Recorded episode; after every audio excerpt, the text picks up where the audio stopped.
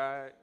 Um, I first like to thank God, uh, who's the head of my life. Thank you for um, just allowing me to stand here unworthy but justified by faith. I would like to thank Pastor Nate for just giving me the opportunity, and I would like to thank each and every one of you for just providing this training ground that I'm in right now, providing the love to my family and to myself, being, my, being uh, our church home. If you would stand with me, um, the scripture today will be coming from the gospel according to Luke.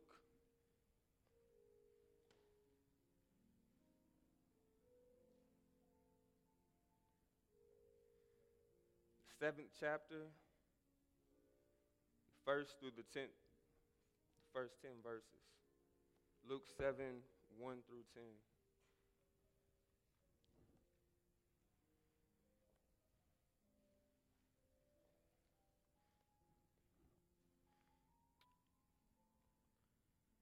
And after he had finished these sayings, in the hearing of the people, he entered Capernaum.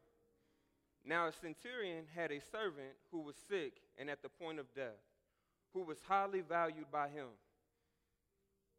When the centurion heard about Jesus, he sent to the elders of the Jews, asking him to come and heal his servant.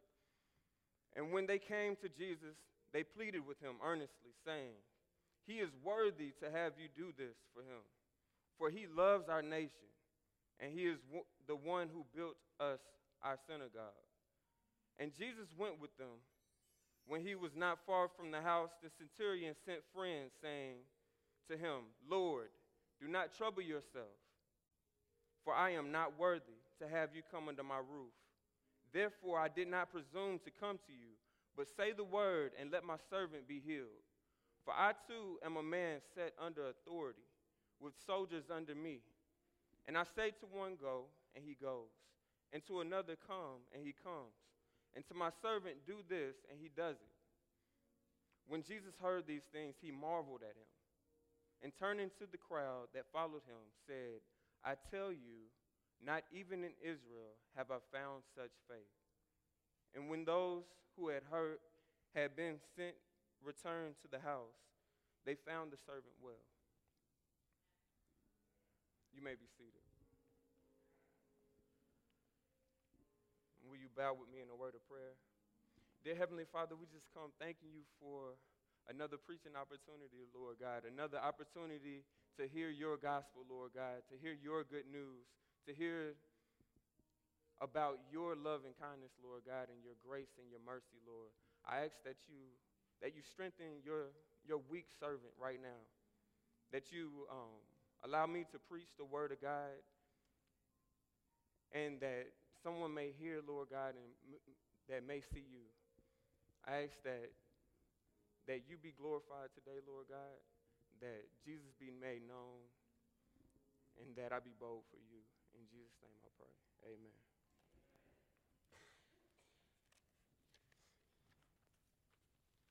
Justified by faith the Bible isn't lack in our scriptures that are, court, that are talking about faith. All through the Bible, we, we see God emphasizing on faith from the Old Testament all the way to the New. We see even in Abraham's day, in Genesis 15, he says, And he believed God, and God counted it to him as righteousness. We see in John 3:16 that it is by faith that we are saved. That whoever whosoever believed in him shall not perish but have everlasting life. And with faith being so big, we just I just uh, wonder why he harps so much on faith. He as much as, as this is about the centurion and his great faith, it's also about an indictment against Israel and her lack of faith. From the beginning of time, he has shown himself to Israel, to his people. He has made himself known by speaking to his people, by never leaving them alone, by guiding them, by being a pillar of fire by night and being a pillar of cloud by day that protects them. He's been their deliverer. He showed in Israel that he, he would be the God who delivers them from all their troubles. In Exodus 14:30, it says that the Lord saved Israel from the hand of the Egyptians, so that the people feared the Lord and they believed in the Lord and his servants Moses.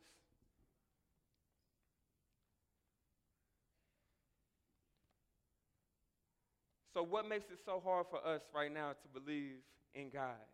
He has shown himself faithful time and time again, and he is begging for our trust and for um, our faith in him. Our faith in God has been turned due to our society, due to our independence, I believe, and, and due to the fact that we have too little trust in God and way too much trust in ourselves. In a society that says that you must pull yourself up by your own bootstraps, in a society that praises independence and frowns at, at dependence of any kind, the one that says that if you're not successful like you want to be, then you're just too lazy, or you don't work hard enough, or the opportunity is there for everyone to make something of themselves, and all you have to do is go and get it. So in a in a time in a in an America where everything is about independence, we find this same mindset going into our faith, into the way that we do church, into the way that we have relationship with our Father. I remember a story my mom used to tell me about myself when I was little, I was probably like five or six, and um, we were stationed at Little Rock, Arkansas. And my dad, he was always away at TDY, and he would give me these speeches before he left. He would say, Michael, you're the man of the house now. I want you to take care of your mom and your sisters. So I felt like every time somebody was doing anything that I had to be involved. right? So my mom, I was I was too short, too weak, too little. But if my mom was outside mowing the grass, I would run up to her. I got it, mom. I can do it. I can do it. No, Michael Jr., you're too little. I can do it. You know, and um, that's kind of the same way that Israel had. They they were too little. They were the smallest nation. They weren't great. The only thing that made them great was that God chose them. The only thing that made them great was that they had a God who was great. And so when, when I see in the scripture that it says that the centurion soldier loved their nation, there was nothing to love about this nation. They were a conquered people by the Roman Empire. They had been occupied by the Romans and totally defeated. They have been enslaved to them. Even though there was a loose slavery, they, they were being oppressed by heavy taxes they were being oppressed by the soldiers. They were being oppressed even by their own tax collectors who were Jews working for the Roman government. They were being taken advantage in every way. There was absolutely no victory in Israel's situation at this point in time. But it says that this particular centurion loved their nation in that he did things for them. It said that um, that he built the synagogue for them. And he respected them. And he knew their customs and their traditions. He didn't simply rule over them, but we see that this centurion was not like other soldiers. Um, he was compassionate. It said that he had a great love and he valued his servant a lot. Even though he ruled over, even the smallest servant was important to him.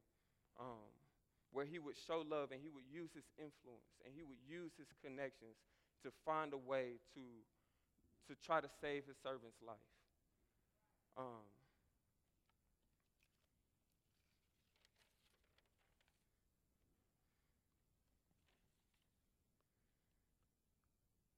and we see that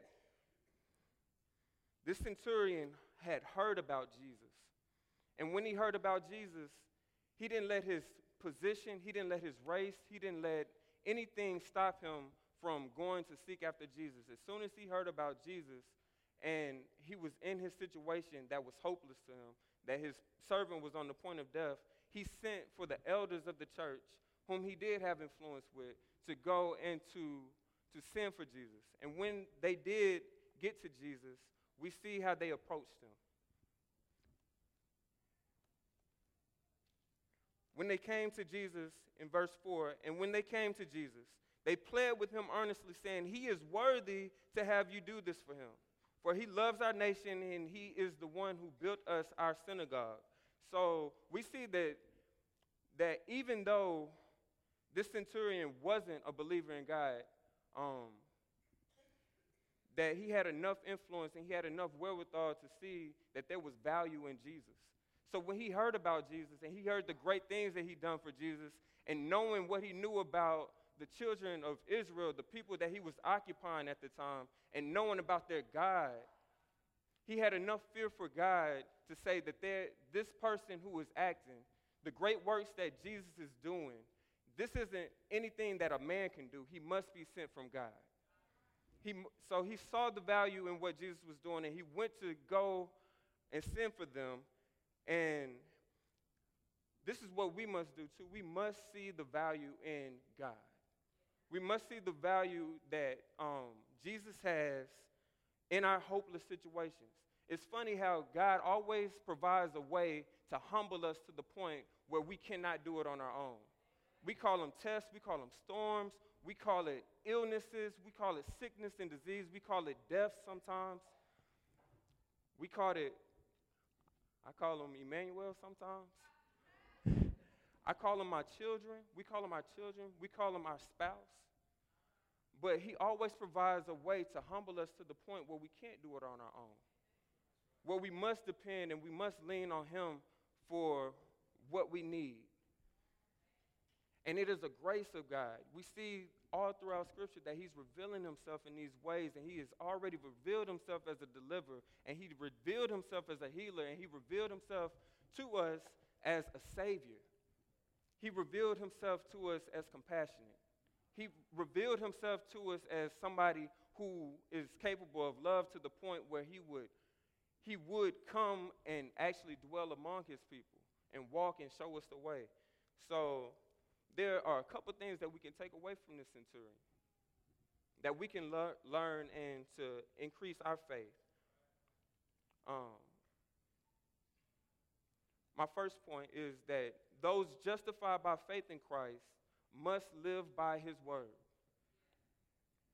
We see in chapter 6 that Jesus is, is teaching a revolutionary word. Um, he's going and he's starting his ministry and the first thing in chapter 6 that he addresses is the Sabbath day. Because the Sabbath day at this point was so important to the people that it was more important than people's lives. So he goes and he, and, and he reconciles that back to himself. He says that um, who, he is the Lord of the Sabbath. He did not make the Sabbath to serve, I mean, man to serve the Sabbath, but he, he chose the Sabbath to serve man. And he did it in such a way that he he made it his point to heal on the Sabbath day. The Pharisees and the, and the scribes, they would test him. They would bring a, a ill person in front of him and just to see if he would heal them on the Sabbath day so they can have something to indict him on. But then he turns it and he reconciles even that to himself. He says, by, my, by me healing and giving them rest from their tribulations, from their trials, from their afflictions, from whatever it is bothering them, that I'm actually giving them rest from that. So I am fulfilling the Sabbath day even by this. So he goes and he teaches. And this whole miracle of the servants, the centurion servants being healed, is predicated on this teaching. So he goes and he teaches the people the Beatitudes. He teaches them about the Sabbath day. He even chooses his disciples, which is an unlikely bunch. That includes a traitor, it includes tax collectors, it includes zealots. So we got political differences, we have economic differences, we have fishermen, we have brothers, we have um, just a motley crew of servants that he chooses. He chooses the, the very unlikely um, to do it. He goes against, we see Christ going against tradition to show himself to man. Um, and we see that even by the way that he chooses his disciples, they're not they're not worthy to be disciples of Christ, but God called them. Um, we see that he even changes changes the game completely in, in chapter 6. He's, he tells us that we're not only to love the ones that love us, but we're to love the ones who hate us. We're to love our enemies. And we see literally this centurion fulfilling the words of Christ with his life. He is leveraging his power, he is leveraging his authority, he is leveraging his position not to serve himself, not to build up himself, but he is, he is serving a servant who is sick on his deathbed. That servant can do nothing for him. And he is counting this servant's life as, as valuable. It says that he valued this servant's life. And, and we have to love like this. God is calling us to love like this. He says, if I love the ones who love me or the ones who can do something for me, what benefit is that? What did you do? He said, love those who are unlovable. He said, love the ones that are your enemies. He was literally enemies with, with Jesus. He was enemies of God. They were the conquerors of God's chosen people. He had made himself an enemy. Just by his position alone, he was enemies of, of Israel. But we see that he respected them. He didn't domineer over them, but he even built the synagogue in which they worshiped at. He did something for a people who were conquered, who could do nothing for them, who could increase them at, at all. How many of us can say that we love in that way? How many of us can say that we not just our family members, but those people who despise you. Jesus is calling us to love them. So those justified by faith in Christ must live by his word, no matter how hard it gets. And it will get hard. But our obedience to God is a byproduct of our trust in God. So we don't, we don't be obedient to God just so that we can earn our salvation or that we can earn our worth or we, at, or we can build up our own resumes in order to say that, hey, I'm worthy. But we obey God because we trust Him. Lord, you are right and I am wrong. Lord, you, are, you, you know all. You know more than me, Lord God. You be the Lord of my life. So we see lordship um, as, being a, as being a requirement for great faith. The second thing that we can learn from this centurion is that those justified by faith in Christ seek him in hopeless situations. We see that this is a hopeless situation. We have this, this servant, and he's, it says that he is ready for death. He is on his deathbed, and I don't care how much money you have. Um, I don't care what kind of influence you have. I don't care if you're white, black. You, none of us will escape death. They, death has no respecter of person. We all must face it. You can't buy your way out of it. You can't. God is is the author of life and death. The only one who has control over life and death is him. And by chance, he hears this word. The centurion hears about Jesus and he sees the, the authority that he's acting within. He is healing the sick, and he's raising the dead, and he's bringing uh, blind eyes and being made um, to see. We're seeing that he's making the lame to walk. And he's, he's going about and he's healing and he sees the authority. He recognizes the authority of Jesus. He recognizes the, the, the value in Jesus. So those justified, justified by Christ we seek him in our hopeless situations. It's some people right now that we're, we're going every other option but trusting in God. In a lot of ways, we act as those who don't have hope. We act like we don't have a God who authored the entire universe by spoken word. We act like we don't have a God who is who has the authority to speak over dead situations. He has said, he has shown it time and time again that he is faithful and just, and he is able and willing to act on our behalf. All through the New Testament, we see that the faith of people um, unlocking all these healing things. He's saying, Go, go and be well, for your faith has made you whole. For your faith has done this for you. For your faith has, has um, unlocked your healing. So I, I say today that we're hopeless in hopeless situations because of lack of faith. And because of lack of faith, it shows our lack of trust in Him. We see that this centurion had a resume. He had works that he done. He was considered a good man. And in that, um, and a lot of times we are justified by our works, in our own minds anyway. We are justified, um, and you can you can tell how you just approach God when you feel like you you know I did good this week so I can go to God in prayer and I can and I can ask him for what I need because I'm worthy, man. I I I did this and I did that. And I have we love to build resumes. It's a part of our entire culture. Making ourselves look good on paper. Making ourselves look and sound better than we really are. Putting our best foot forward. Facebook helps us with that, right? Social media helps us with that. Um, and, and he had a resume.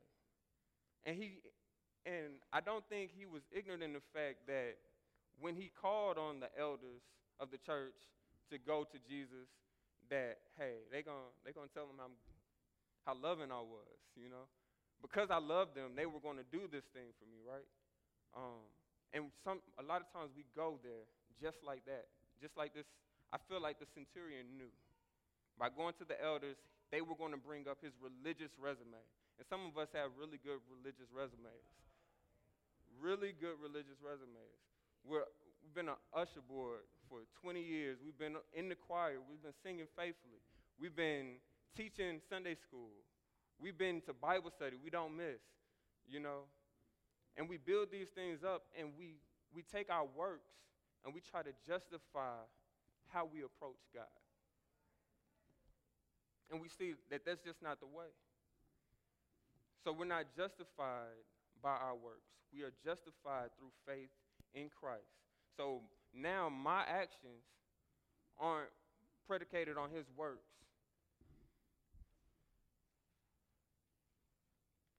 And that's that's my third point. So those justified by faith do not leverage their works or position.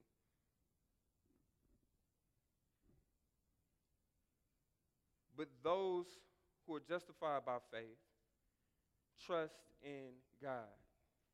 They trust in His abilities to do. They trust in His mercy and His kindness and the things that they know to be true about God in order to go and request what, what they request from God. So, so we don't come with our religious resumes. I know back home, if I go back home right now to Mississippi, to my home church of Providence Baptist Church, Providence Missionary Baptist Church. I don't think we had a missionary in the last 50 years, but Providence Missionary Baptist Church. I would I would have a great religious resume. Oh, your grandfather was so good. Like he he put the steeple up and he did that and you and your family oh man, they're just so good. And I would be raised to a position just because of who my family is, just because of what my name is. And a lot of us are, are in our comfort zone in that way. We put our best foot forward, we put our best religious res- resume. We have, we're, we're sounding good before men, but then we're not justified before God because we lack faith, because we lack trust, because we don't know that, hey, we're not worthy enough. We can't work hard enough in order to earn God's blessings. He says in the Beatitudes in chapter 6, he says, Blessed are the poor. Blessed are the hungry. Blessed are the unlikely. Blessed are the ones who are totally dependent on me. Blessed are the ones who can't do for themselves. Blessed are the ones who are fed. Blessed are the ones who have to depend on God because I can't do it on my own and nobody else can do it for me. Blessed are those blessed are those who are reviled. Blessed are the ones who are persecuted daily for my name's sake. Blessed are the, are the, the most unlikely people in God's eyes. Blessed are the ones who call out on a God who they know can save. Our world has us thinking and looking at faith totally wrong. When we think about faith, um, it's almost like we think about it in trusting something that's super unlikely.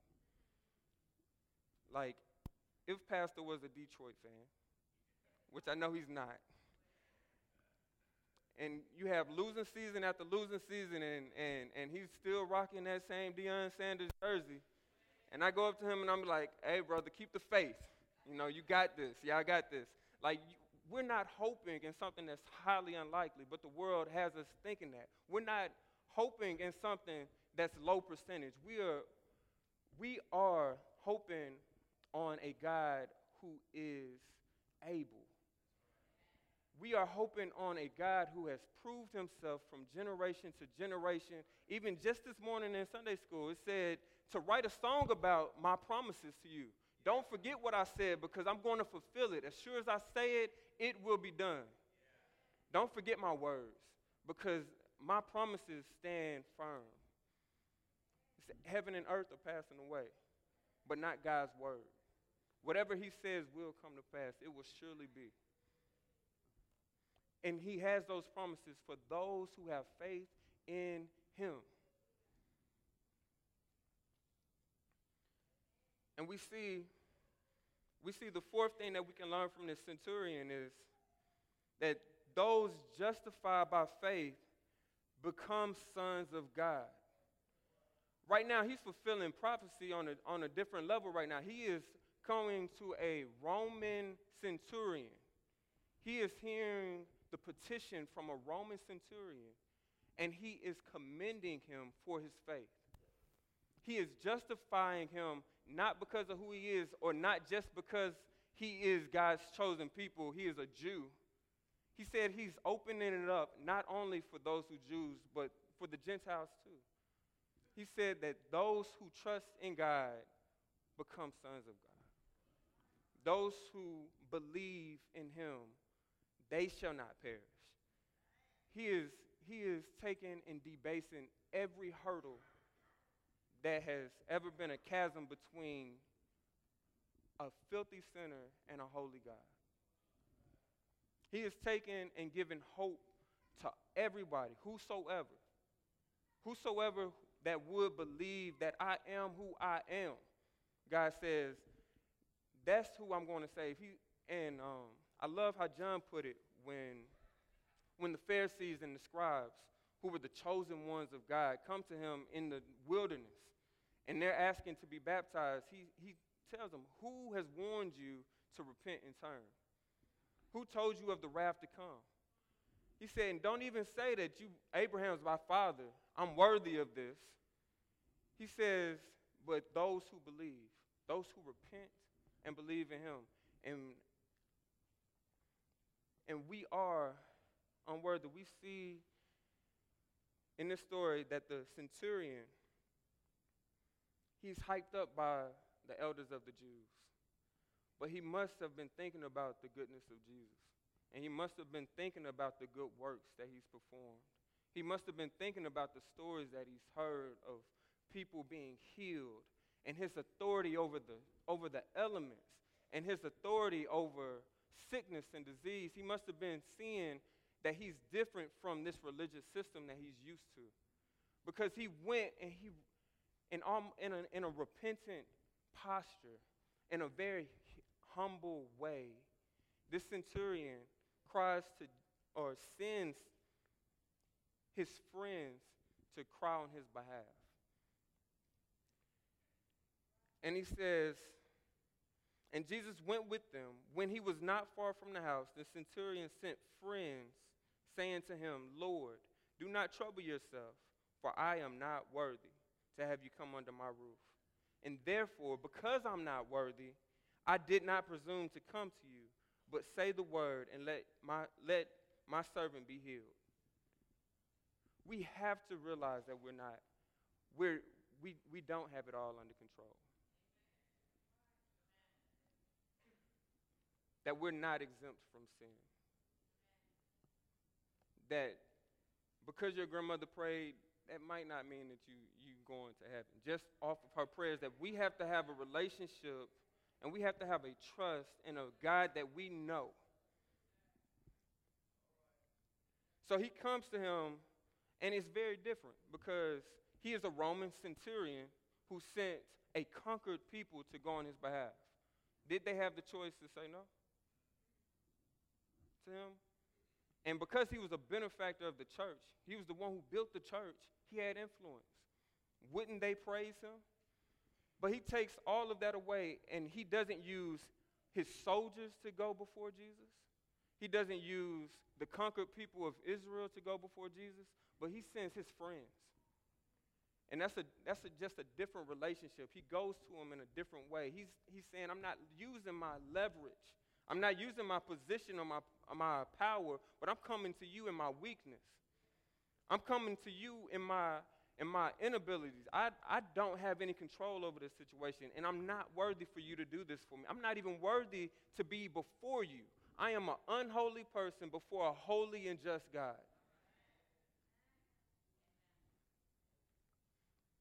So he goes before, he sends his friends to go before God, and he proclaims how unworthy, like he starts unselling himself. I'm not worthy. Because I did this, I'm not worthy. And I, I feel that way. And God just started beginning to work on my heart, even as I prepared this sermon. I'm like, man, y'all don't even know how preaching behind Pastor Nate is right now. It's like, he, he, comes Sunday after Sunday, but it's, it's, it doesn't matter. My intellect doesn't make it um, a relevant uh, sermon. It's not by my smarts or how well I prepare, but He prepares me for the sermon and offer my faith in His ability for the Word of God to go forth. He strengthens us. What is our excuse for not serving Him? He promises His people, the ones who have faith in Him, that God, He, He's not going to stop the trouble from coming. But he, he does say that He will be with us every step of the way. And as sure as He said it, He will fulfill it. He is with us. Even in our weakness, especially in our weakness, He is with His people. It reminds me of the, the young king who was strengthened greatly by God until he grew too strong. In church, I think we're too strong today. I think we're not relying on, I think we're relying just a little bit too much on our resumes today. I think we're relying too much on our degrees.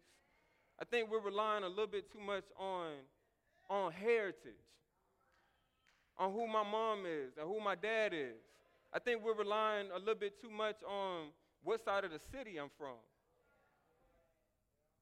It doesn't matter.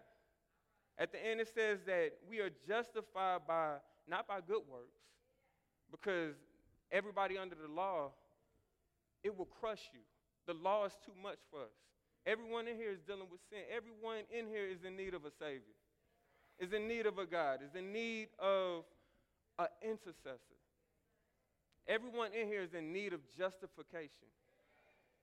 He takes our wrong and he takes his right and gives it to us. He imputes his righteousness on us when we trust in him. When we say, Lord, I give up. Lord, I can't do it. Lord, this, this is too much. Life is too much sometimes. He brings us to this point of humility. He brings us to this point where, where he shows his strength by showing us our weakness. So we're unworthy, but trusting in his goodness and his mercy justifies us. And this, this comes off the, the, the profession of just how well this centurion understood his unworthiness. This is what he says. Um, For I too am a man set under authority, with soldiers under me. I say to one, Go, and he goes, and to another, Come, and he comes and to my servant, Do this, and he does it. And when Jesus heard this, he marveled because he was saying, he was, he was just opposing, he was putting side by side his authority by Rome. Because if you defied him, you defied Rome. And he knew, he knew that. He was a conquered people. Like the Israelites and all the all the conquered people of Rome was under his authority. And if you defied him, you defied the entire nation of Rome. So when he said something, he had weight behind his voice. And to defy him is to defy Rome could be seen as an act of war. But he's just opposing Rome to God. He's saying, when I say this, my, my, my little hundred soldiers, they go. They do. They, they, they say exactly, I don't even have to wonder if they, they relayed my message properly. But then he's saying, what you're doing What you're doing is from God. And he's recognizing God as a God who is a, a Lord over the Sabbath. He is Lord over the universe. He spoke the world, world into existence. When he says this, he is recognizing that this is a very big God. This is a God that's bigger than every situation. Every, every trial, every test, every storm, he has the, the authority to step in to, to speak peace in that situation on my behalf. So he's saying that I have authority, but it's nothing compared to yours. It's nothing compared to the one who, whose authority you're under. And he marveled at him. So we just have a, a, a, a miracle story where everybody's acting out of nature. We got a centurion who's compassionate.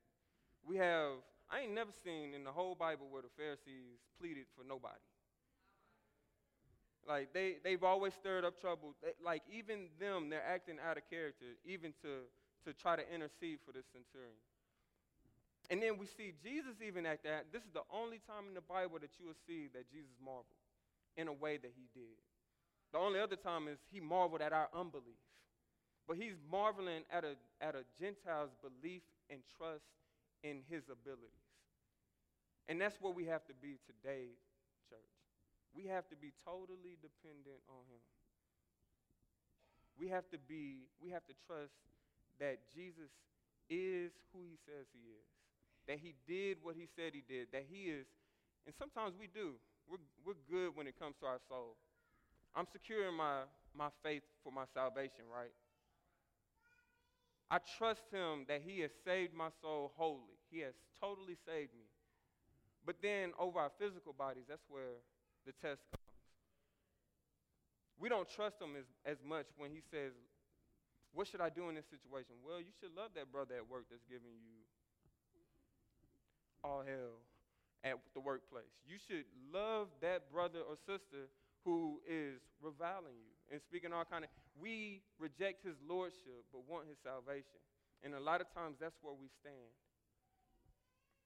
and, and he speaks about this he said why do you call me lord lord in 6 and 46 he said why do you call me lord lord and not do what i tell you everyone who comes to me and hears my word and does them i will show you what he is like he is like a man building a house, who dug deep and laid the foundation on the rock. And when a flood arose, the stream broke against that house and could not shake it because it had been well built. But the one who hears and does not do them is like a man who builds a house on the, on the ground without a foundation. When the stream broke against it, immediately it fell and the ruin of that house was great.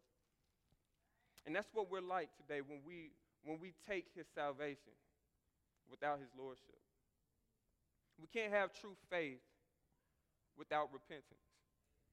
We can't, we can't have trust in God, but I'm going to do my own thing. We can't have, we can't say, Lord, Lord. He, he, he preaches about that. Many of us would say, Lord, Lord, but at the end times, I'm going to say, Depart from me. For I, I never knew you. You never, you never lived that blessed life that you could have. You've never lived under my lordship. You've never lived under my true protection and of the promises of a son. He said, Him who is a son, he disciplines. You know, he, he instructs. He tells what to do, and that son listens. And we see this great faith because, one, because he's an outsider. How is an outsider going to trust our God more than the one that he has done so much for? I, I think we take for granted a lot what, the, what God has done. He's been so great that we're numb to it a lot of times. But I pray today that we're sensitive to the moves of God, to the blessings of God, and for what exactly what God is doing in our life. It's not it's not a light thing that we, we sit here today and in the house of God, in the place where the word of God goes through, and we are free from persecution. Nobody in here fears their life right now. Nobody in here is persecuted in their body. Nobody has bled for the gospel in the way that they some had to. Like, and I pray that we don't take that for granted because He is good. He is Lord. He is sustaining us. It's not by our goodness, it's not by our works, but it's Him.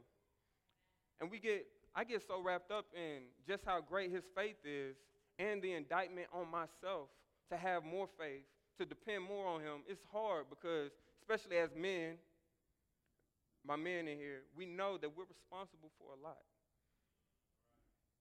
We, we want to we wanna get it done, right?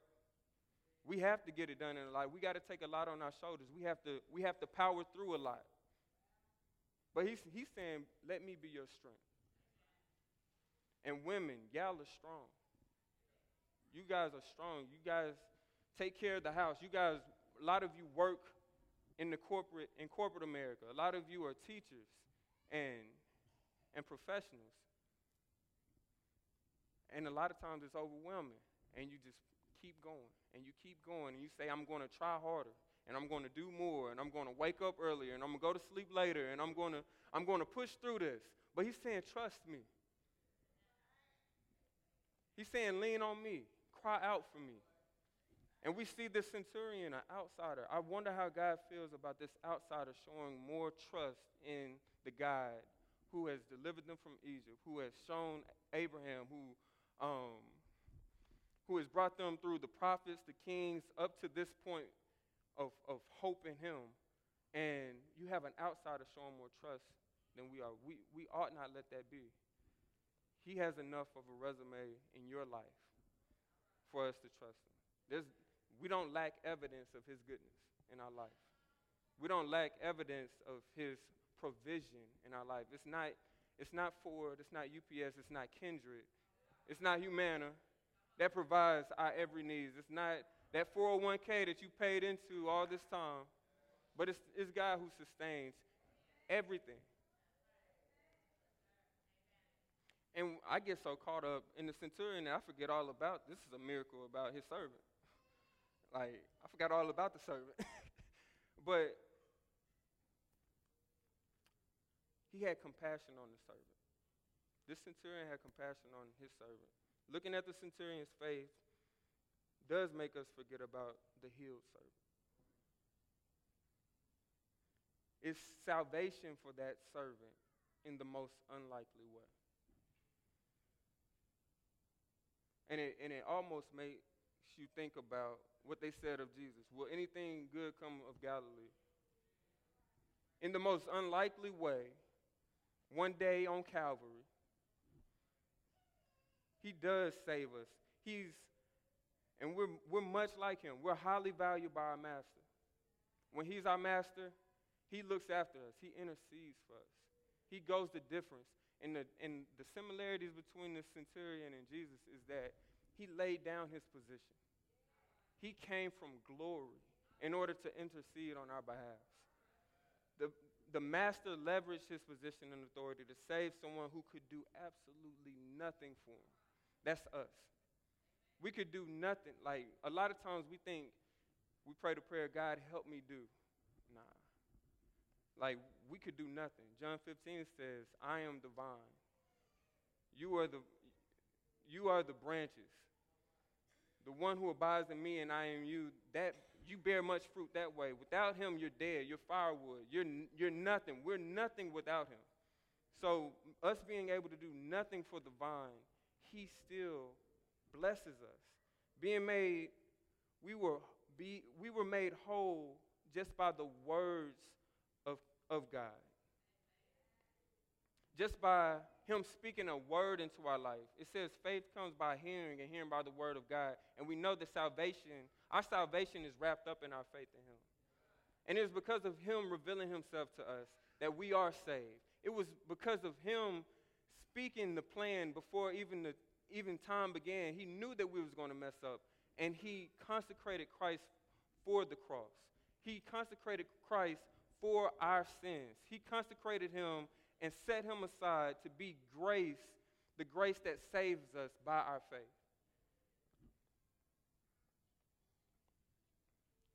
Romans 5 and 6, it says,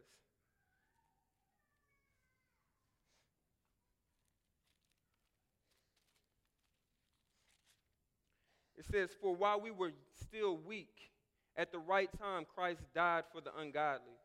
For the one for one will scarcely die for a righteous person. Though perhaps a good person one would dare to die. But God shows his love for us in that while we were yet sinners, Christ died for us. While we were yet filthy, while we were yet committed, while we were yet enemies of God, he died for us. And since therefore we have now been justified by his blood, not by our works, but by his blood, much more shall we be saved by him from the wrath of God. For if while we were enemies, we were reconciled to God by the death of, of his son, much more now that, that we are reconciled, shall we be saved by his life that he makes intercessor, that he's sitting at the right hand of the Father, and he, he doesn't need a successor to come after him because his life is short, but he will live forever making intercessory for the ones that are, are still sinners, us, the ones who yet need interceding for. And, and thus we are justified by his acts on the cross. Would you bow with me? Dear Lord, I thank you for your grace. And I thank you for your mercy, Lord God. You alone are worthy. You alone are holy, Lord God. You alone justify us, Lord. We ask, Lord God, that um, the words that were spoken here today glorify you, Lord. And it's in Jesus' name I pray. Amen.